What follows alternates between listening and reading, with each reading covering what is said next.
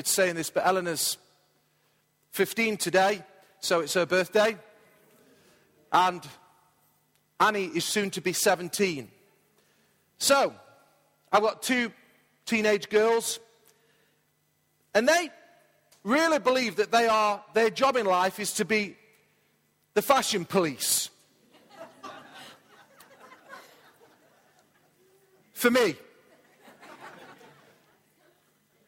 Fashion gurus. And in particular, Eleanor is very vocal about it.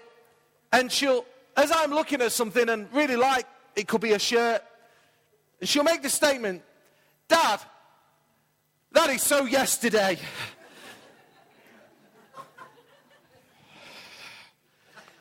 Get with it. What she's saying is this.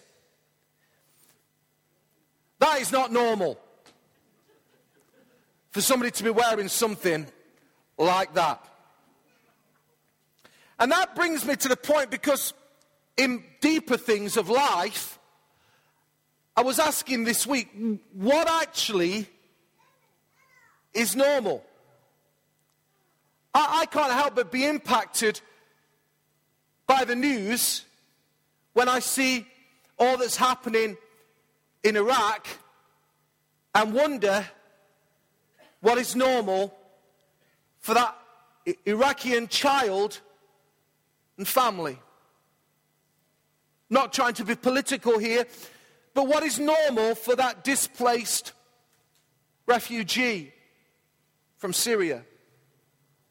What's normal for that child who lives in the Western world, but unfortunately they find themselves living in a gang-fueled inner city context in Bronx of New York? What's normal for them? When I speak of normal, what am I meaning? Well, normal is that which is usual, that's which is standard, that's which is typical, the everyday, regular day-to-day, the normal. You see, every home has a smell, has a sound, has a feel, has a look that's normal to them. Every life has something about them, and there are things that we like to do that are normal, typical, usual to us. But what I've realised is this, what's normal for one is foreign to another. You see, what I've realised is this, we, we take that which is normal, what we've experienced, and then that becomes our experience. There are some things that you and I have received as being normal, and I'll come on to it in a moment, but actually it's abnormal, but we see it as normal, and then we perpetuate that with our children and our grandchildren, and it becomes normal. I, I, just a question, what was normal in your childhood? What did you experience? We've been dedicating two little boys. They're going to be, be, be grow up in, in, in, with, with loving parents. And there'll be things that will be normal to them, which are wonderful, but we have to be very careful that we pass on the wonderful and not the wretched. I wonder what's normal in your house. I, I got this up here because this is normal to me. I don't want you thinking that I spend my days just sat in this chair, because that is completely the opposite of what I do. But I have a chair. Does anybody else have a chair in their house? Give me a wave if you have a chair. Woe betide anybody who sits in this chair. I have a chair. Oh, that's nice. You've got uncomfortable chairs. I've got a lovely chair. That's because I'm one of the pastors. Sorry, I'm just being really naughty. I've got it on me this morning. Um, this, this, these, this was from my office, actually, but I've got a chair like this, and I do, the girls can bear witness and testimony to it. There's a particular chair I like, and it's next to the radio. This was purchased uh, as a surprise from Caroline many years ago. It's been the best present I've ever had. It's digital radio. I can go all around the world. I can listen to music that I like to listen to. It's wonderful. So I have my radio with me, and I have it close to me, so I'm controlling it. Particularly the volume. Anybody got teenagers in the house?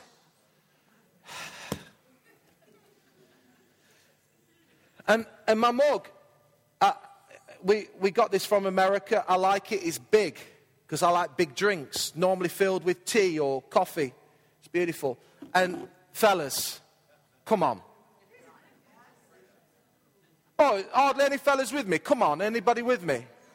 Yeah, who holds the remote? Who's the daddy of the remote? Who's the daddy of the remote? Let me say again. Yeah, I know. I know there's some, yeah. But this is normal to me. This is very normal. What is your normal in your house? What's normal to you? What's usual to you? What's your everyday occurrence? You've done a full day's work. What is normal to you? Because some of those things that are normal are really lovely and really great. Let's pass those on. What I'm addressing today is those things that aren't particularly good, that we've taken as being normal, and actually they're abnormal, but we re- receive them as being normal.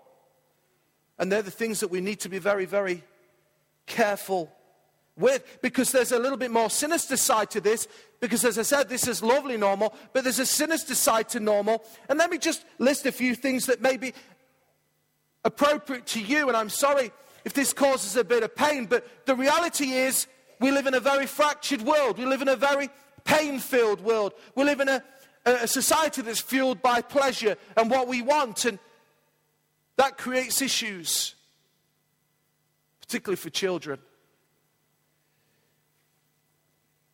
Because normal to you may have been a house that was filled with selfishness. You don't share anything. It's all mine. It may be that your world was normal to you was moving round, moving house, really, really regular. And that meant for kids moving schools. It may have been an abusive father. It may have been a lot of violence in the home. And that becomes normal. Moodiness in the house. Quietness. You see, I have a theory about this. Violence is bad, but so is moodiness. Quietness creates all kinds of unease for all of us. Slamming doors that become normal. A neglect. A lack of love and care and kindness. Those things become normal. If I was to welcome you into our house, and you would get a great welcome, then you would realize that actually looking at me, don't think that there's the, the, the perfect home, because it's not true. Because with four kids at each other, it creates mayhem in our house. There's a lot of noise in our house. Any other homes that are noisy? My, my home is very noisy, particularly when they're at each other and they've just got it on them. And they're... Anybody know? And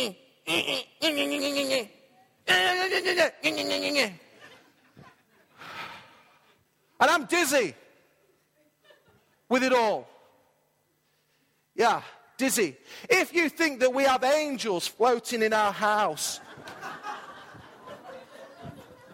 coming down and bestowing fairy dust upon us and blessing and kindness and all, Christians... Children walk to the dinner table. Ha ha man, ha ha man, ha ha man, ha ha man. Go and see in particular my little boy downstairs. The only thing he takes to the table is a basketball, bouncing it, boom, boom, boom, boom. Put it down, Isaac, boom, boom, boom. You do it once more, boom, boom, boom. I'll give you the bum, bum, bum on your bum, bum, bum in a minute. Normal. What's normal? What's normal? Because these are the things that happen in my world. Like, by the way, there's also another thing when it comes to me is, fellas, there's got to be some kind of mystical power when you drop your clothes from yesterday and they find themselves magically going to the basket. How does that happen? Oh, I've realised it's our wives. my wife. Christian, they're not meant to be there. Put your trousers in the wash basket if they need washing. All kinds of challenges, issues. But I also want to say our home is filled with love and laughter. But I'm just trying to let you have an insight, because some of you, I think, particularly from church, think we live in perfection. We don't. We haven't got this perfect world. But we do try to create, listen to me, a good normal.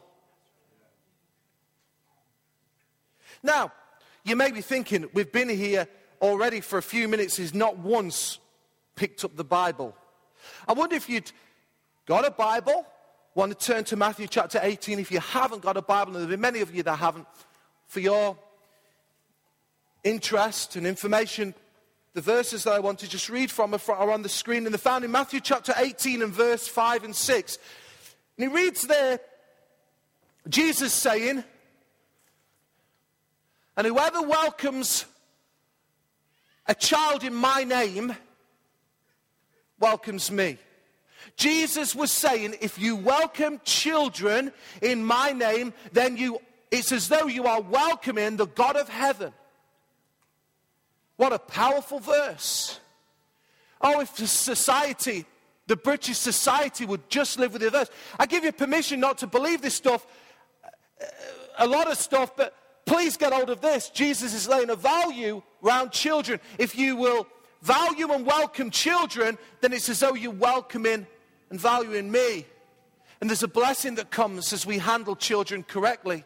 It goes on to verse six, but then there's a warning. But if anyone causes one of these little ones, children, who believe in me to stumble. Everybody say stumble.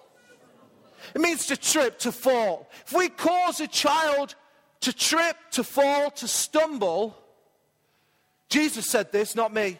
It would be better for the hand to have a large millstone hung around your neck and you to be thrown into the depths of the sea. Jesus using such vivid language. Why does he use such vivid, powerful language? Because he's wanting to make a point. Jesus is saying children should be welcomed, should be valued, should be cherished. And whoever welcomes a child welcomes me. But also on the other side, adults, we must take responsibility in what we show and model children. Because if we create an abnormal normal, then we will cause them to stumble. If we're creating an abnormal normal and we cause them to stumble, Jesus said this, it would be better for you and to me to have a millstone around our necks and to be thrown into the depths of the sea. Jesus is making the point that children are so valuable. Now go with me on this, particularly those who are not church people and don't believe in this stuff, and that's fine. But I want you to understand something. I believe that God can help us to create a new normal, and I believe that God can help us with the raising of children. Now, he needs to help us, because relationships and marriages and raising kids or stepkids, that's fraught with issues. Can anybody give me a wave if that's true? There's a few of you. It's fraught with issues. And God encourages us in the Bible to trust him, to depend on him, and to cast all our concerns. That means all that we care for upon him. You see, I believe that as we put trust in Jesus, the Savior, he can help us to create a new normal. Now, what are the two normals? I'm speaking to parents and grandparents, and if you haven't got children, I still believe it would be helpful to apply it to relationships. But there are two thoughts that I offer to you simply that will help us all to create a new normal. You may not agree with them. That's okay.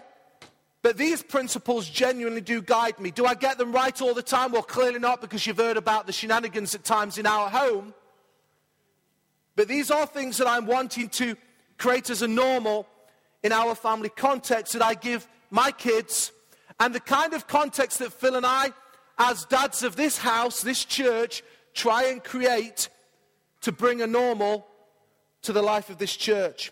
Listen to me, the greatest gift to children is fill in the blank.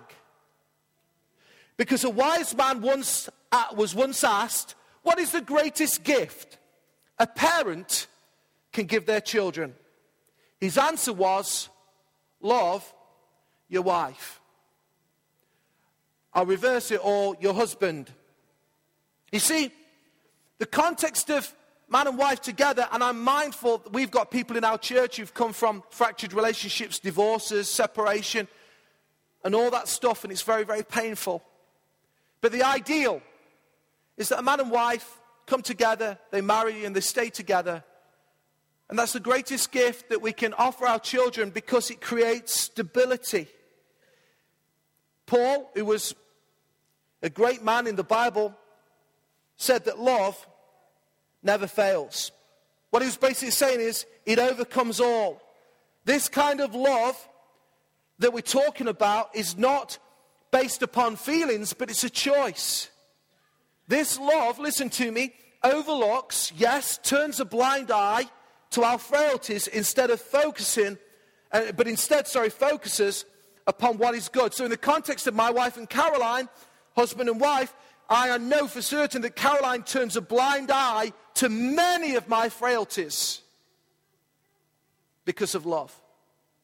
And the greatest thing that I can do as a dad, as a father, is love Caroline and turn a blind eye to some of the frailties that surround Caroline and choose to love.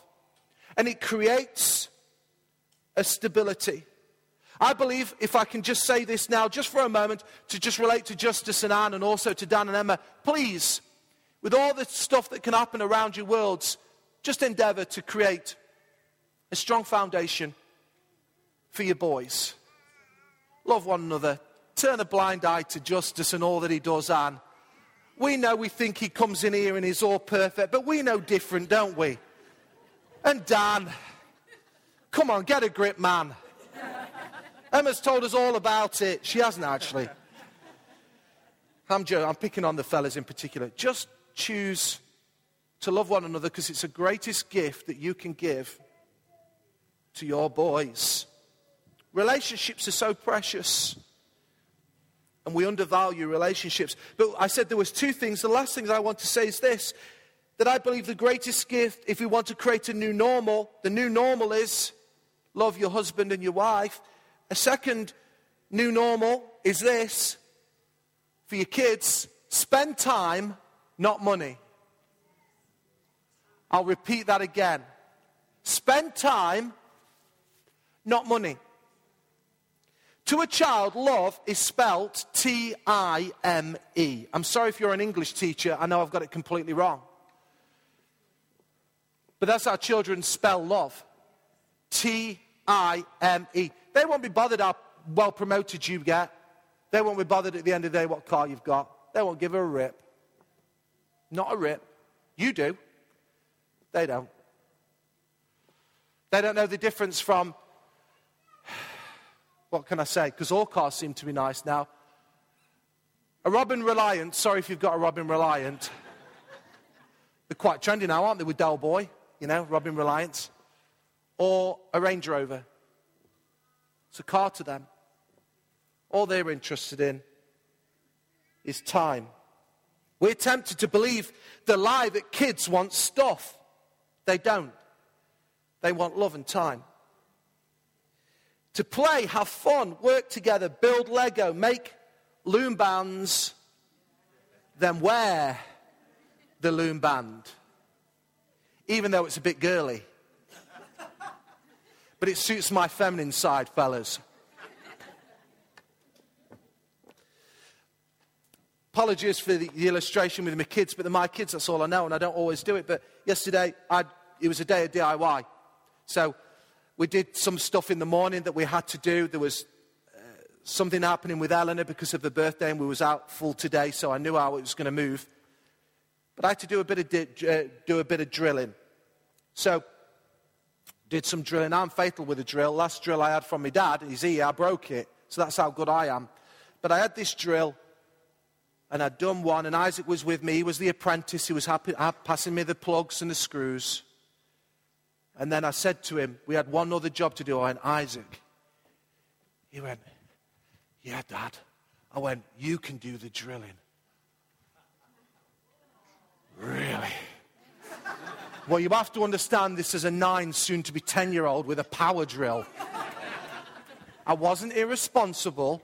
I was with him all the time. He got this drill. He kept... Vroom, vroom, vroom, vroom, vroom, vroom. I think he thought he was Arnold Schwarzenegger or something. He was going to make my day, punk. You know. So I said, look, I'm going to do it first. So I just got the... I'd watched my dad. My dad had taught me. Just did the whole... I says, now, son, you've just got to go for it. And, of course, it was just a pushing in. So I didn't realise he held the trigger and I just did a bit of push. Woof. He looks up. God, it's like, I've done this. It was like I'd given him. It was like I'd given him. Oh, what would he, he like to do? Go and play N B A basketball with the N B A players. Like I'd given him everything. What had I done with him? I'd spent some... time with him. Then he says to me, Dad, can we do some Lego later? I know you're tired. I said, I am tired, son. I says, but yeah, go and get a Lego and we'll build some Lego. My house was better than his, by the way, but I didn't, don't tell him that I said that. But uh, it's a bit of a competition in our house. The point is, do something special with your kids this week that doesn't cost you any money. Just time. As I close, I want to say this. Jesus came into the world and brought a new normal. You see, there was once laws and rules and regulations. Jesus came. If you're wondering why on earth did Jesus bother, well, because those laws and regulations and rules couldn't get us to God, and so he brought a new way, which was a way of love and forgiveness. There was another normal that he introduced because there used to be harshness in the world, particularly in the things of God, but he came with kindness. And then also there was religion, re- religiousness, and he put away the religiousness and re- replaced it with relationship. How did he do this? He created a new normal, and he hung upon a cross. That is what Dan and Emma believe. That's what Justice and Anne believe. It's what I believe. Because there was chaos in my world. There was stuff that was in my world that needed to be dealt with, but only one could deal with it. His name was Jesus when he hung upon a cross. Listen, my friend, he died out of love for the world. He took the sins of your life and of my life and of the world upon himself, and he created a new way. And he offers this to all, even to you today. Some people have asked me, why do we preach this message of God's love and why do we do what we do in the community? Well, because we can. But also we want to see cycles, abnormal cycles of behavior broken so that we can create a new normal for generations to come. Are you tired? Are you tired of the way you're living? Are, the, are you tired of your life? Are you fed up with that relationship, that relationship? Moving from one thing to another, nothing satisfies. Do you recognize the cycles, the abnormalities around your life? I believe there's only one hope for that and only one answer, and his name's Jesus. And Jesus says this to you today. I close with these words. Jesus said, if you are weary, if you are burdened, if you are pressured, come to me and I will give you rest. The offer today is of a new normal. I wonder if we bow our heads in prayer.